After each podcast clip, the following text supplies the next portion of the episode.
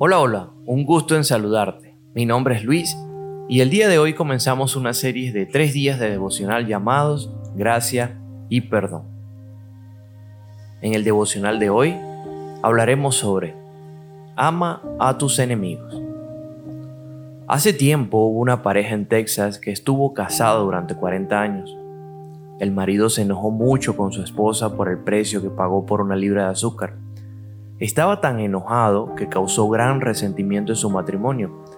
Esto se incrementó en los dos meses siguientes, hasta que en un momento drástico tomó una sierra y cortó su casa a la mitad.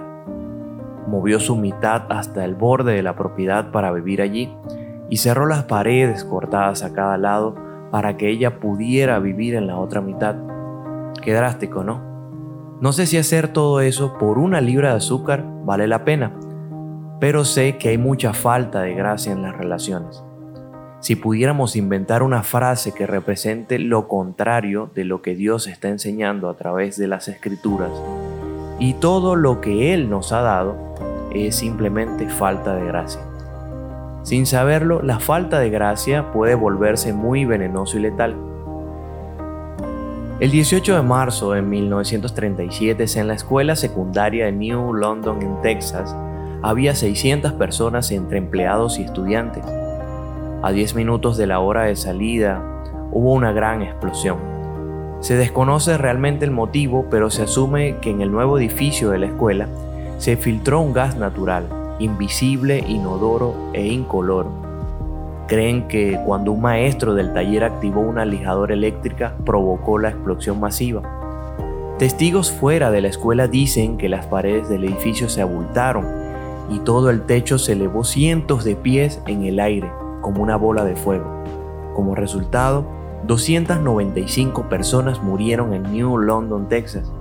Esta fue una de las mayores tragedias en la historia de Texas. Tú me preguntarás, ¿qué tienes que ver esta historia con la primera que venía contando? Pero también puedes pensar que estas dos historias no están relacionadas para nada, pero lo que es similar es el tipo de atmósfera. Un ambiente inodoro, incoloro, venenoso y sin tolerancia que está afectando nuestras relaciones. Donde quiera que vayamos hay niveles de falta de gracia cada persona puede dar fe que ha tenido amargura, enojo, resentimiento hacia alguien. ¿Es esa la forma en que Dios quiere que vivamos? No creo que Dios quiera eso para nosotros, pero sucede en la mayoría de nuestras relaciones. Jesús dice, ama a tus enemigos y ora por cualquiera que te maltrate. Esta palabra enemigo es bastante dura, ¿verdad? Yo no llamo a muchas personas mi enemigo. Esa palabra evoca sentimientos de tiempos de guerra.